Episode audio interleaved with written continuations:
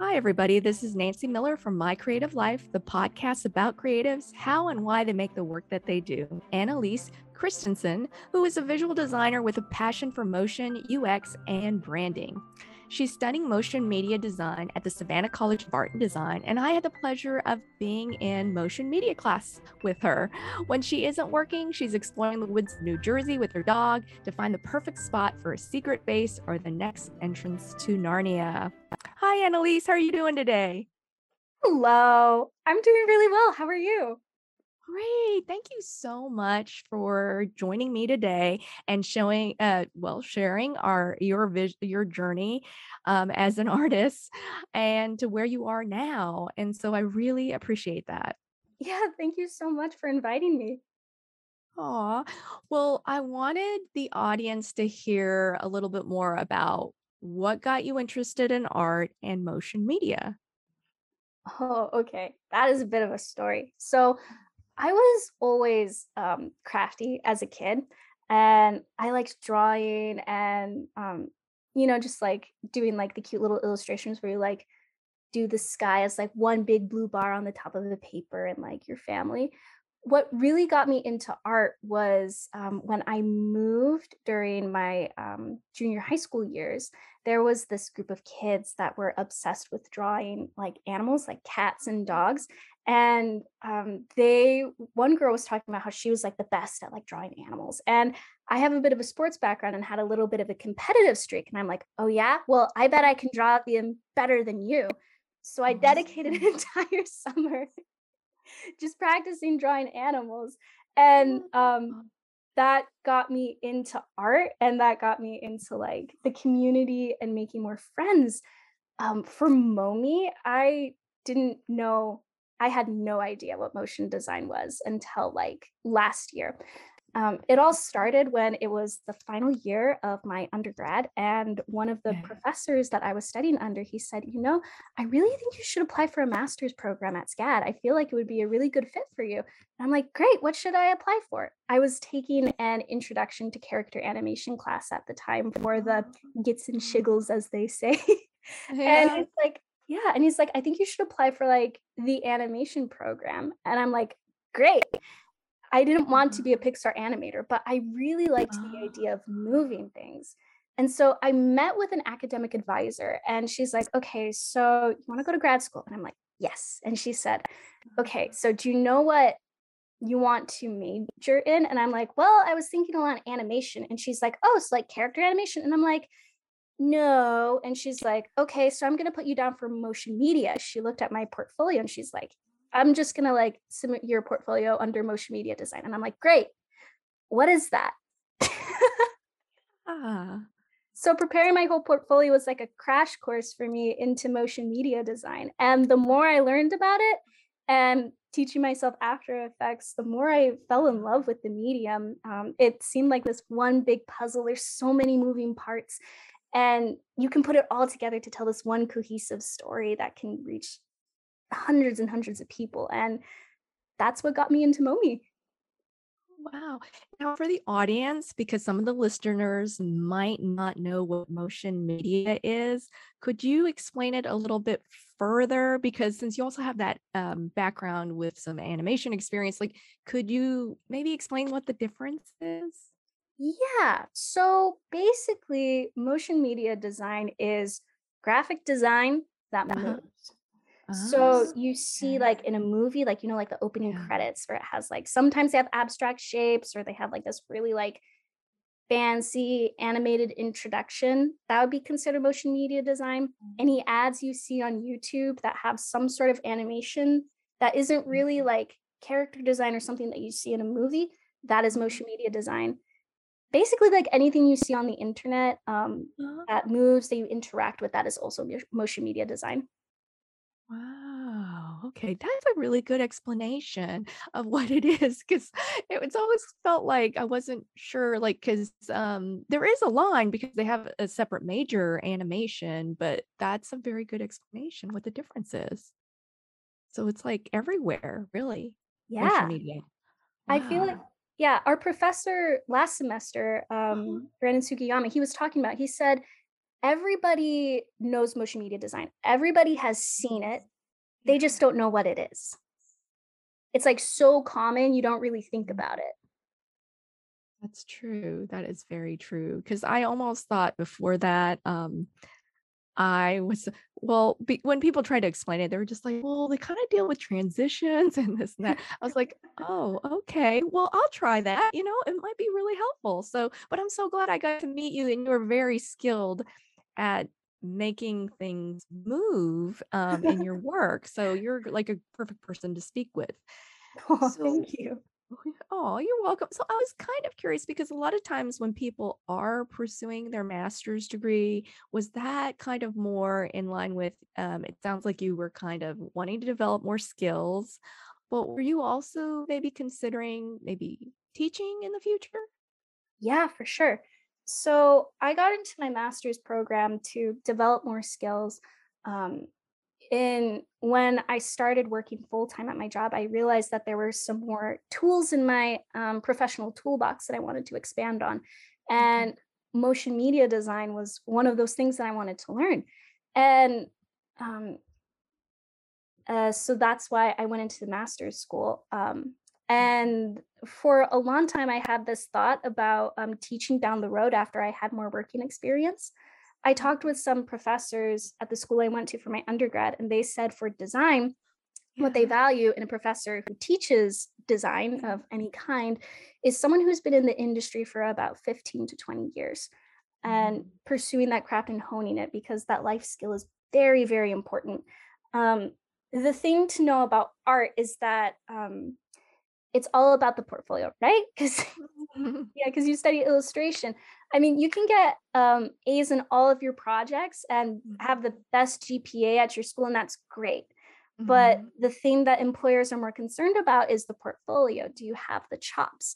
And the same goes for colleges. They want people to know that they have the chops. They have that experience. They know what it is that they're doing, and not, can you identify like the curve of this serif for this specific font and go in like super detail about it. It's showing that you can actually like apply what you've learned and do that. So that's my plan later down the road, is after working in this field, going back into university and teaching.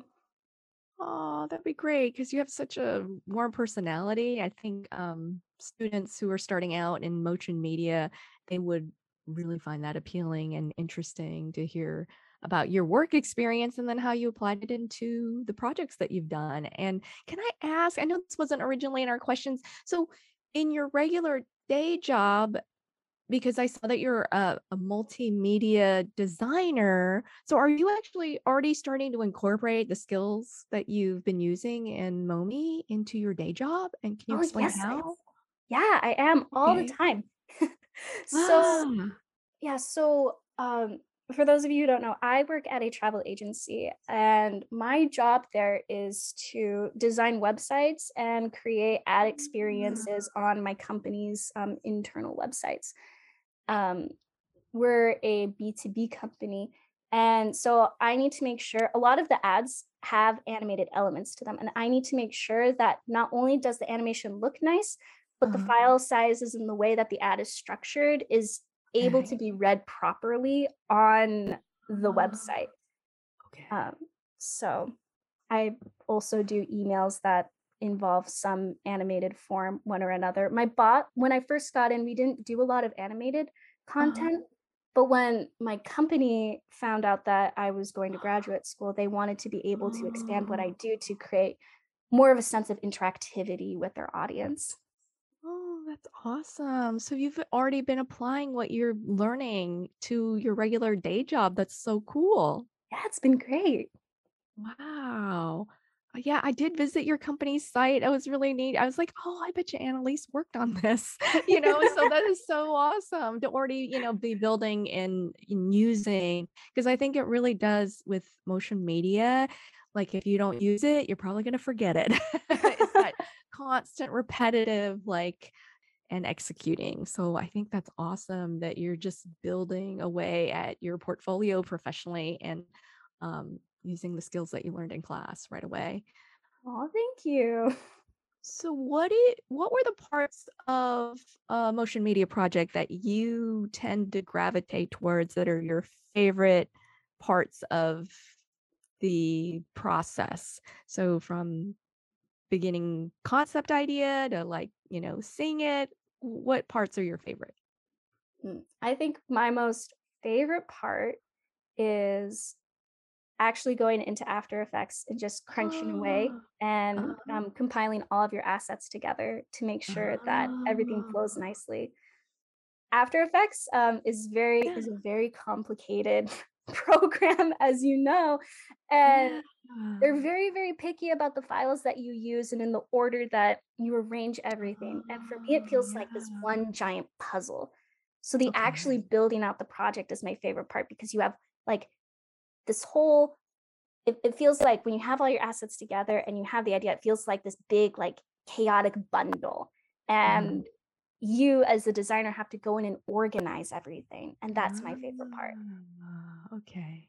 So you are a very organized person, probably in your regular life too, right? Oh, no. I am very messy. It's funny. My friends and family say it all the time. They're like, you make such clean work and you do you're so meticulous in what you do for your job and for school, but yet you can't pick the clothes off the floor in your room and you can't organize this one desk. There's gives and takes. Well, and that brings me once again to a question that wasn't on my list.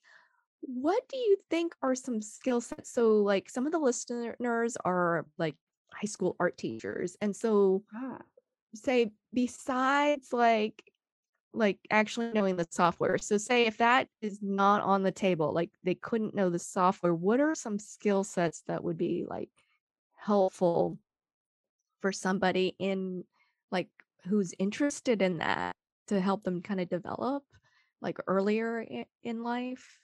I hope that makes sense. Yeah. Understanding the basics of graphic design is a huge plus. You know how to arrange things on screen, you know how things read and how they can reach the audience that you want it to reach is a good way to do that. I feel like if I hadn't had that background, being able to grasp motion media would have been really, really hard.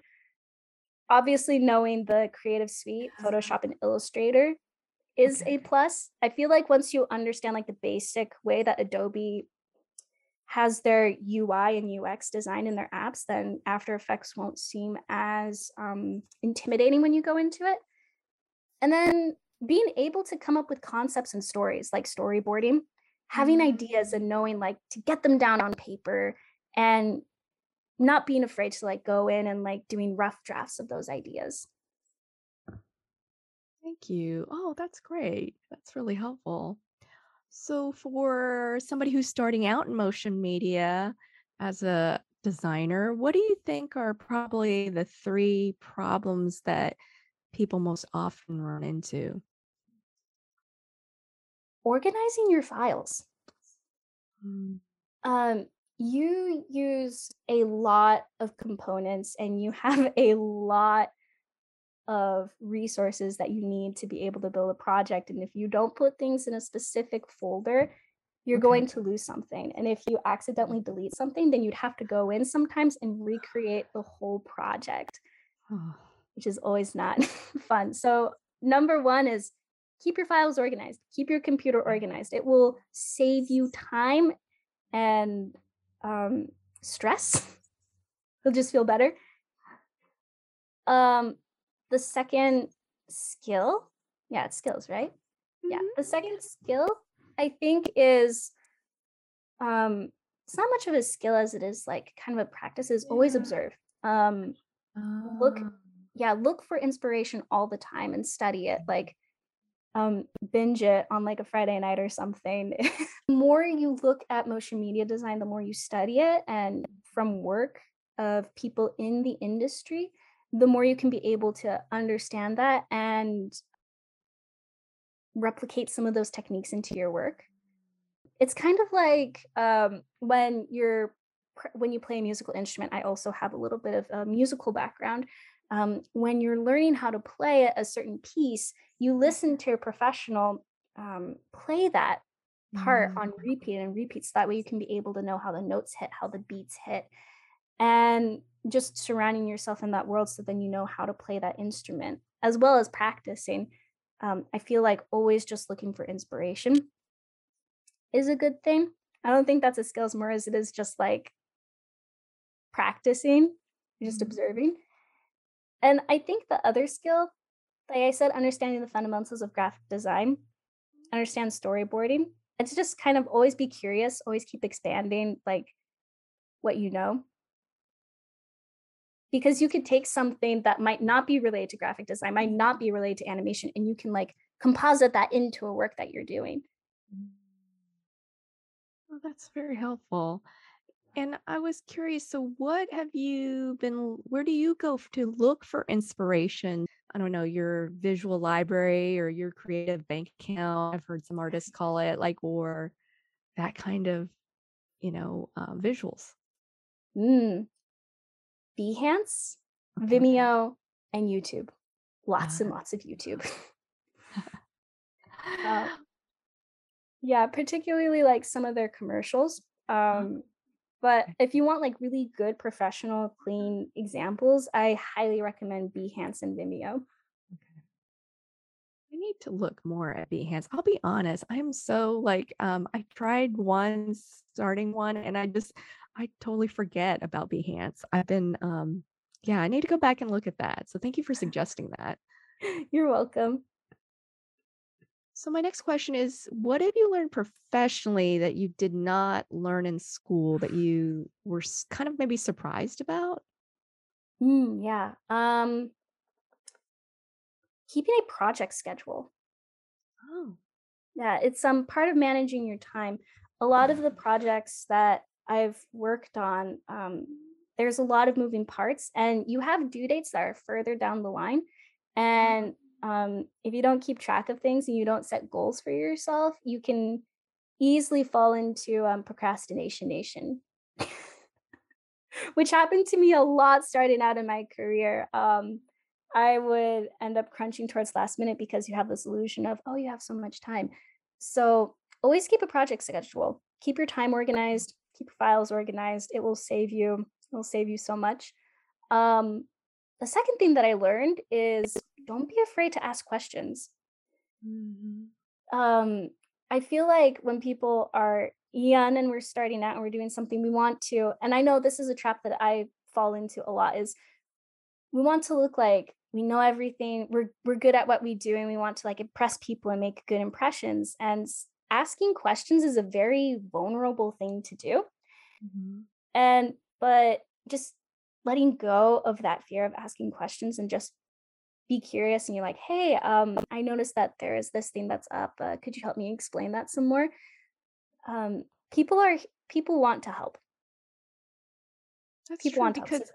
Yeah, that's very true because you're working on the same team. That's what I think of. Like if you're working all for the same company, that, you know, you want everybody to kind of look good because you're all working on the same project. And so I was going to ask you, so do you have to go into your work? I just assumed you're going into an office and then you're like working around other people as you're doing your job, your day job.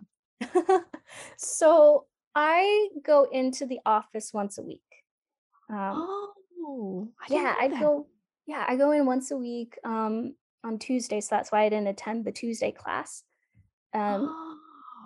Yeah, it's really nice. And we're all in like cubicles. It's kind of like your standard office space. So what I would do, going back with time management, is I would dedicate that whole day to just my job. And then I would, on the rest of the other days, I would have like half of the day for my work and then the other half of the day for school. And then during off work hours, have that me time, because you need to have a little bit of a breather from school and jobs. That way you can be able to have like a social life and relax and not feel like all you do is just work. That's a good point. Oh, I didn't realize that. So you are really very driven and motivated because you're like right? Because I mean, if you're going to work, you still have people that you're accountable to, but a lot of it's independent, and you're probably like that scheduling that you talked about. Mm-hmm. Yeah, I do have a manager over me, but we only meet once a week on Fridays, and the rest of the people on my team are in sales, or they do the back-end coding for the websites that our company produces. Understand just the basics of HTML or CSS if you do go into graphic design, because a lot of the work that you post, it'll be on the internet, and understanding internet lingo will just help you in the long run overall. Wow.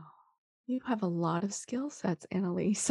I'm really amazed. I'm like, wow, she knows this and she knows this. And that is really amazing, because I'm like, wow, my brain can only handle so much. So if you're doing the coding and you're learning all this other stuff, working with all these other moving parts and people, and then you've added motion to your the things that you're doing. I mean, that's a lot. That's amazing. Thank you. And so you kind of touched base with us about kind of how you're balancing things with your work and life and school. Was there, I'm trying to think of a way, because it sounds like you have a pretty balanced way of, managing your week. Is there any tip or advice you would give that got you thinking about how you manage time? Yeah, some days it doesn't feel like it's balanced. Something last minute always pops up. Okay. So always expecting something like that to happen. So if your day doesn't go as planned, you can still be flexible with your time. I've learned that planners are your best friend, especially physical planners. I feel like writing something down for me always ingrains it in my brain. Just the act of physically writing, I have this at 3 p.m. There was one time where I forgot to do that for an assignment in class, and I turned it in 2 days late because I forgot to write it down. Always writing things down, keeping a planner, and also being willing to be flexible with your time in case if things don't come up. So then that way you're not as frustrated by the end of the day or the end of your week. Mm-hmm. And drink water, lots of water. That's true. You easily get dehydrated, and you lose track of time probably working in front of the computer, and, which is always good. You got to move around, because I feel like I have the worst posture from sitting in front of the computer or bending over to draw. And so it's always good to take breaks. Yeah, it is good to take breaks. And sometimes even changing the space where you work in sometimes, whether it's the posture that you're sitting in. For me, because this last semester, and I also did my degree online, my undergrad online during the pandemic. So I would alternate between sitting at a desk, sitting on my bed, lying down on the floor, attending class while I'm lying down on the floor. I think just moving every now and then kind of helps with that, and doesn't make you feel that you're just sitting in one position all the day. That is a benefit of doing things from home. That's very true. So I was wondering if you could go and work anywhere or do anything with your career, and you could dream big, what would that be? Ooh, dreaming big. Yeah. Ah, I see. So for me, I think I would, in the next few years, like to work at a motion design firm, either in New York or LA, maybe Europe, who knows? Oh, yeah, I think that'd be fun. I'd up for a challenge. Yeah, working in the industry for a few years, and then once I have those years of producing good work that everybody is happy with, then going back to a school and teaching all the experience that I have to the next generation of designers. I really feel having that mentorship of people who know what it is that they do and can help them be able to succeed and get them to places where they want to be is very important. And I would not be here without that help and that guidance. That's wonderful. Are there any particular companies that you have been looking at that you would like to work with or work for? Particular companies. There was that one, Vox Studios, was it, that we were learning about in class? Okay. And then there was Buck at... Yeah, you can find them on LinkedIn. They're just called Buck. Then there are some other major companies, like I know, like Facebook or Instagram, sometimes they have like in-house design firms, but more often than not, they outsource to other to other firms. There was this one firm that we looked at that I really, really liked. I think they're called ILLO. Yeah, they're called ILLO. Okay. ILLO. I really like their work because it's fun and it's playful, and they use a lot of simple abstract shapes, and their design work is just very, very solid. Awesome. Thank you for sharing that with us. Yeah, you're welcome. So if you could go back in time and travel to your younger self and give yourself a bit of advice about having an art career, what would that be? Ooh. Number one, take your time. You don't have to be everything all at once in a short amount of time. Just enjoy the ride, enjoy the experience that you have, get to know people outside of your degree, even outside of the art community, because it'll only help you grow. And that another piece of advice that I give to my younger self is that you can do a lot of things. You have the capacity to do a lot of things. I feel like, and we all do, we all have the capacity to do so many things. And we don't have to be all those things right at once, but we live for a long time. And you can always learn something new going down the road. And so just take your time and don't be afraid to try something new. Don't be afraid to learn something new, because it's only going to help you. Great advice. Well, I'm glad I jumped out of my comfort zone and tried motion media, and I got to meet you and some other really wonderful people. It was really the first time I got to meet people who had more of a graphic design background than I had in my other classes. So it was lovely to meet you and get to know your great work in class. And since this is a podcast, where can people see or learn more about you? To learn more about me, you can follow me on Instagram. I am Nannalise, Nannalise, and the number 3. And you can also find me on LinkedIn as Annalise Christensen, and you can follow my portfolio website. It's annalisechristensen.myportfolio.com. Great. Well, Annalise, thank you so much for talking to me and sharing your creative journey with us. Oh, you're welcome. Thank you so much for talking with me. I really loved getting to know you this past semester.